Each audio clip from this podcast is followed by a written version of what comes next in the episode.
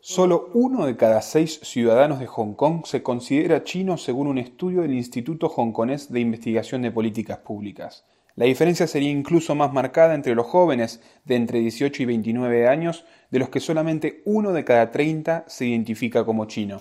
El pasado 30 de junio, la Asamblea Popular China aprobó la nueva Ley de Seguridad Nacional para Hong Kong. Esta ley establece un vasto aparato de seguridad en el territorio y le otorga al gobierno del presidente chino Xi Jinping amplios poderes para reprimir una variedad de crímenes políticos, entre ellos el separatismo, la subversión, el terrorismo y la colusión. Dicha medida despertó una nueva ola de protestas por parte de la población hongkonesa, quienes consideran a la nueva ley de seguridad como un golpe definitivo a la democracia y a ciertas libertades civiles como la libertad de expresión, el derecho de reunión y un poder judicial independiente. Si bien las protestas comenzaron de forma pacífica, terminaron en un enfrentamiento con las autoridades policiales y con más de 360 personas detenidas. De esto te vamos a contar en el capítulo de hoy. Bienvenidos a La Casa No está en orden.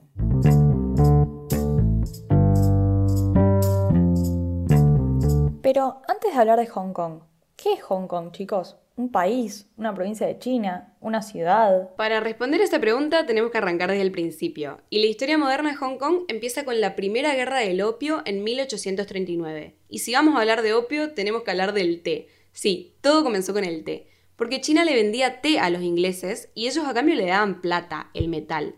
Pero un día la plata se acabó y tuvieron esta idea de vender otro producto a cambio del té, el opio una droga que si bien era conocida por tener propiedades medicinales, es sumamente adictiva y potente. Entonces, este intercambio duró un tiempo hasta que China dijo basta y decidió suprimir el comercio del opio porque le estaba generando consecuencias económicas y sociales y grandes problemas de adicción. Así es que empezaron a tomar medidas como confiscar grandes cantidades de opio que surgía del comercio ilegal o arrestar a dealers de opio chinos. Pero la cosa se agravó cuando decidieron obligar a mercaderes británicos a entregar todo el opio que tuvieran para posteriormente destruirlo. Cuando esta noticia llegó a Londres, se pudrió todo y así comenzó la Primera Guerra del Opio que terminó en 1842, cuando las tropas británicas derrotaron a China y firmaron el Tratado de Nanking, que, entre otras cosas, implicaba ceder la isla de Hong Kong que formaba parte del territorio chino, y convertirla en una colonia británica a perpetuidad. Pero en ese momento no se cedieron todos los territorios de lo que hoy se considera Hong Kong, ¿no? En ese momento no, pero en los años posteriores el imperio británico fue paso a paso ganando el control de las otras dos principales regiones que componen el actual territorio de Hong Kong.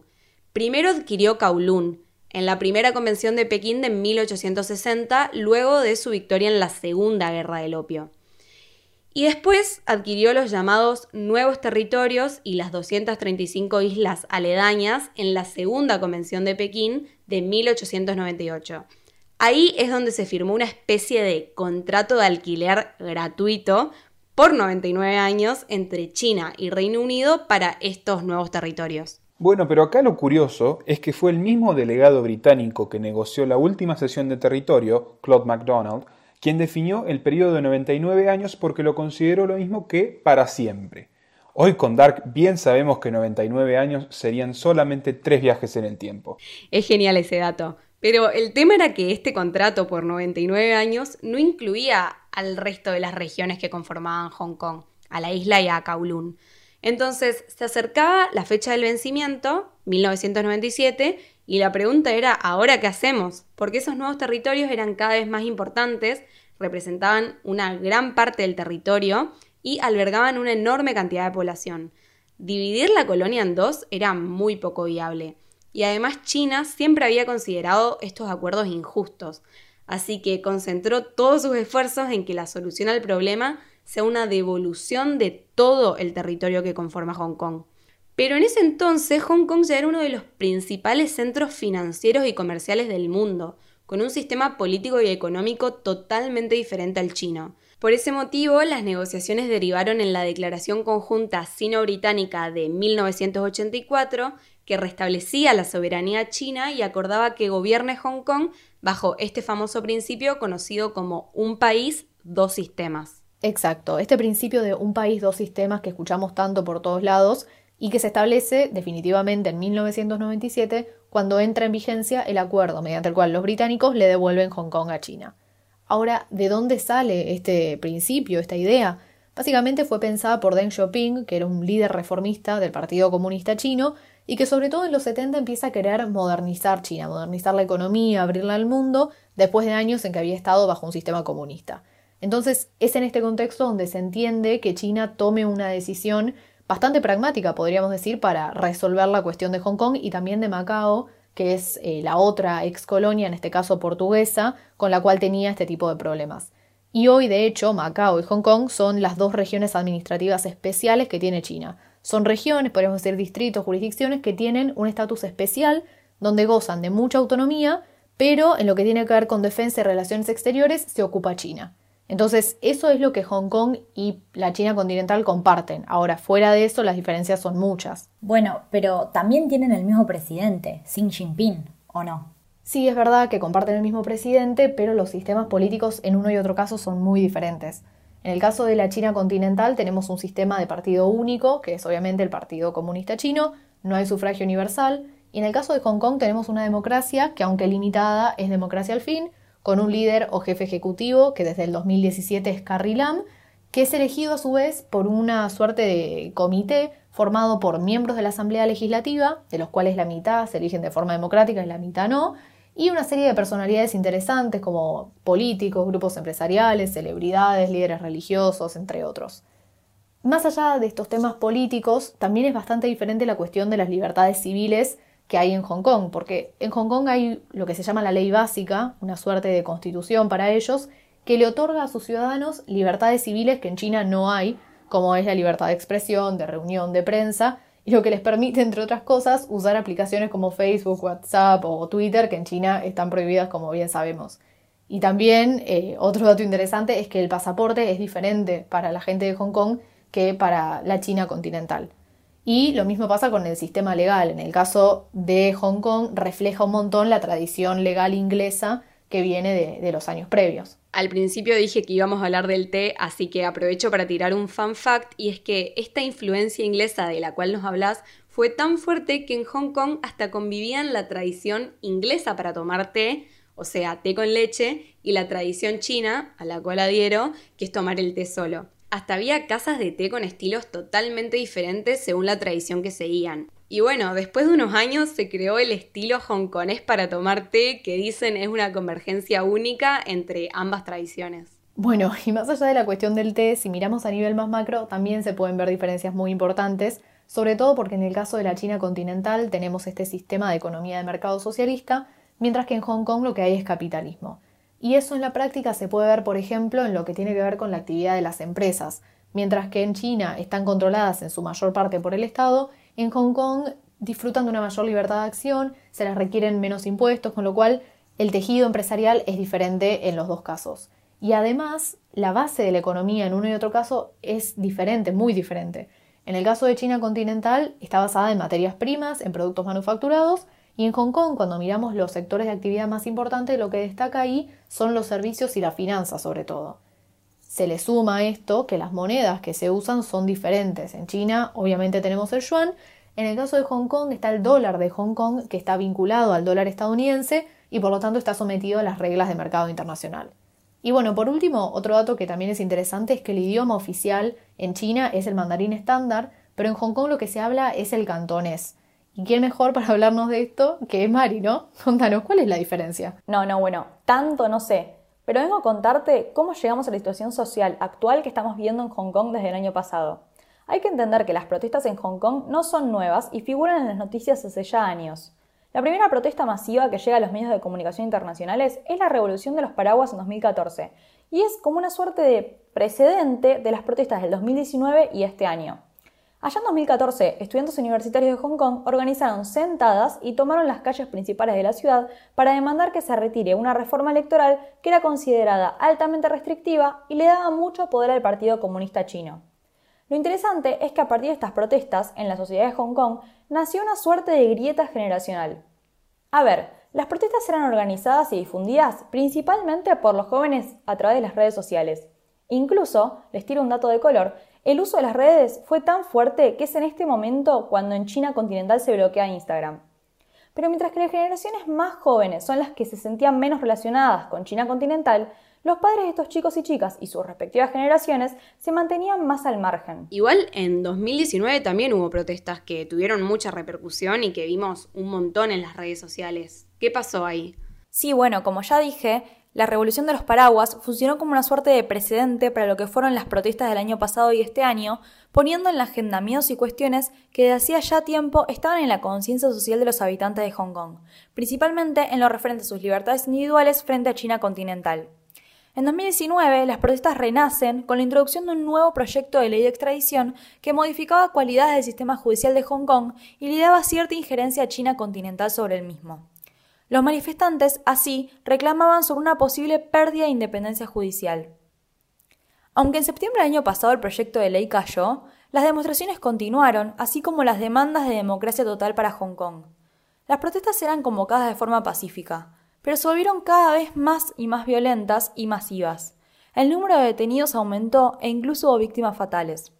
La reacción de los manifestantes se explica por el temor a que el proyecto de ley pueda volver a ser tratado, por lo tanto, pedían por la completa eliminación del proyecto. Es así que las protestas continuaron intermitentemente hasta este año que pararon un poco por todo el tema del COVID. Tan equivocados en sí los manifestantes no estaban, porque aunque la ley de extradición no reingresó en el debate, las amenazas a sus libertades continuaron este año, pero esta vez bajo la nueva ley de seguridad nacional. Sí, precisamente esta Ley de Seguridad Nacional, que fue aprobada el 30 de junio, lo que plantea es la instalación de una gran red de fuerzas de seguridad en Hong Kong, que le rendirá cuentas directamente a Pekín. Esta red va a estar compuesta por dos instituciones principales. En primer lugar, una comisión de seguridad nacional dentro del gobierno de Hong Kong, la cual va a estar encabezada por la jefa del Ejecutivo, Carrie Lam, y de la que también va a formar parte un asesor designado directamente por la China continental. La tarea principal de esta comisión va a ser la de elaborar un informe anual sobre lo que ocurre a nivel local en Hong Kong. En segundo lugar, también nos vamos a encontrar con una oficina de seguridad nacional conformada solamente por funcionarios de la China continental y que tendrá la tarea de supervisar que las autoridades hongkonesas cumplan con la ley de seguridad establecida. A su vez, esta oficina también va a tener la potestad para enviar a tribunales de la China continental todos aquellos casos que consideren que afectan la seguridad nacional, especialmente durante crisis o casos que son catalogados más bien como complejos. Ahora bien, toda esta situación es muy polémica por varias razones. En primer lugar, porque le otorga al gobierno de Xi Jinping mucho margen para intervenir en asuntos legales de Hong Kong. Esto lo va a hacer sin el escrutinio de cortes locales ni tampoco de legisladores. De hecho, esta ley fue aprobada sin siquiera pasar por la legislatura de Hong Kong. En segundo lugar, estamos hablando de una ley que es muy ambigua, es decir, que tiene ciertos vacíos legales, por decirlo de alguna manera, que permitiría que el gobierno de la China continental lo interprete a gusto y piacere. En tercer lugar, la ley de seguridad nacional es la que va a prevalecer sobre las leyes locales. A esto me refiero con que si hay un conflicto con la ley vigente de Hong Kong, es la ley de seguridad nacional la que se va a imponer por sobre todas las demás. Y finalmente, las nuevas reglas aplican incluso a quienes no son residentes de Hong Kong, es decir, todos los extranjeros que apoyen la independencia de Hong Kong o hagan llamados a imponer sanciones al gobierno chino, podrían también ser enjuiciados al ingresar a la China continental o a Hong Kong. Bueno, pero para, ¿cuáles son los argumentos que se están usando para defender la ley? Es una muy buena pregunta. Los funcionarios del Partido Comunista Chino y los medios estatales defienden esta ley porque la consideran como vital para proteger la seguridad nacional a raíz de todas las protestas que se dieron el año pasado. En sus propias palabras, esta ley permitiría devolver la estabilidad al territorio y así Hong Kong estaría más en línea con las prácticas, leyes y procedimientos de la China continental. A su vez, Carrie Lam, que es la jefa del Ejecutivo de Hong Kong, dijo que esta ley garantizaría la prosperidad y la estabilidad a largo plazo de Hong Kong. Para ello, una legislación así era necesaria desde hace tiempo y también agregó que esta ley está en línea con el Estado de Derecho. Esto quiere decir que no iría en contra de la ley básica ni tampoco de los pactos internacionales más relevantes. ¿Y los opositores qué es lo que dicen a todo esto? Bueno, esta legislación fue ampliamente criticada por legisladores de la oposición en Hong Kong, por grupos de derechos humanos, incluso por políticos alrededor de todo el mundo. Muchos dijeron que esta medida lo único que logrará es consolidar el control directo de Pekín sobre Hong Kong y a su vez les preocupa que pueda usarse para atacar a disidentes políticos, activistas, abogados de derechos humanos incluso periodistas, en medio de una continua represión por parte del gobierno de Xi Jinping hacia la sociedad civil. A nivel de la sociedad civil hongkonesa particularmente, esto despertó una ola de protestas que terminaron con la represión y la detención de ciudadanos a manos de las fuerzas policiales. Si queremos saber un poco más, las personas salieron a la calle en defensa de libertades que sienten completamente perdidas con la nueva ley de seguridad nacional. Como por ejemplo es la libertad de expresión, el derecho de reunión, una prensa libre e incluso un poder judicial independiente. Ahora bien, la Ley de Seguridad Nacional para Hong Kong, promulgada recientemente por Pekín, no puede ser entendida en el vacío o como una política aislada, sino que debe tenerse en cuenta el contexto en el que se da, el cual en este caso es sumamente particular, además de relevante para esta cuestión. En primer lugar, la República Popular China mantiene varias disputas territoriales con algunos de sus vecinos. Hace pocas semanas ganó bastante repercusión el enfrentamiento entre los oficiales de frontera chinos e indios que dejó un saldo de al menos 20 muertos en la zona de Aksai Chin, que si bien está controlada por China, es también reclamada por la India. Otro ejemplo sería la serie de disputas territoriales que tienen lugar en el mar de la China Meridional, donde China reivindica como propia una parte importante de esas aguas, al igual que varios islotes y archipiélagos, entrando de esta manera en conflicto directo con varios países de la zona, como por ejemplo Indonesia, Vietnam, Malasia o Filipinas, entre otros. Además, China también mantiene varias disputas en lo que está internacionalmente reconocido como sus propias fronteras.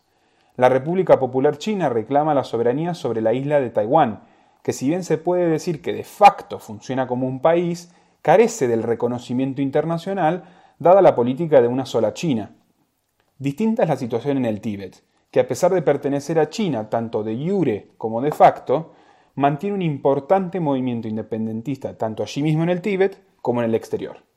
En este contexto es que China decide anular parte de los acuerdos de 1997 con el Reino Unido al promulgar la Ley de Seguridad Nacional para Hong Kong. En segundo lugar, no podemos obviar el antagonismo que domina la relación entre Washington y Pekín, entre una superpotencia en ascenso y un Estados Unidos que ve su supremacía cada vez más endeble. El ascenso de China durante los últimos años no solamente coincide con un declive relativo en la posición de Washington en el mundo, sino con un deterioro absoluto del sistema de alianzas de Estados Unidos con el resto del mundo, particularmente con Asia.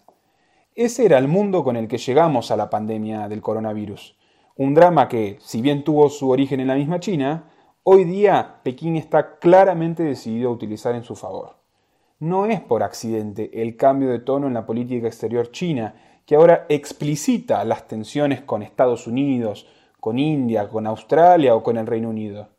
Entonces, aparte de algunos dolores de cabeza que le trajo en los inicios, la pandemia le dio a Pekín la oportunidad de poner fin a la crisis en Hong Kong. ¿Será esto un anticipo del final de la autonomía de Hong Kong y de la doctrina de un país, dos sistemas?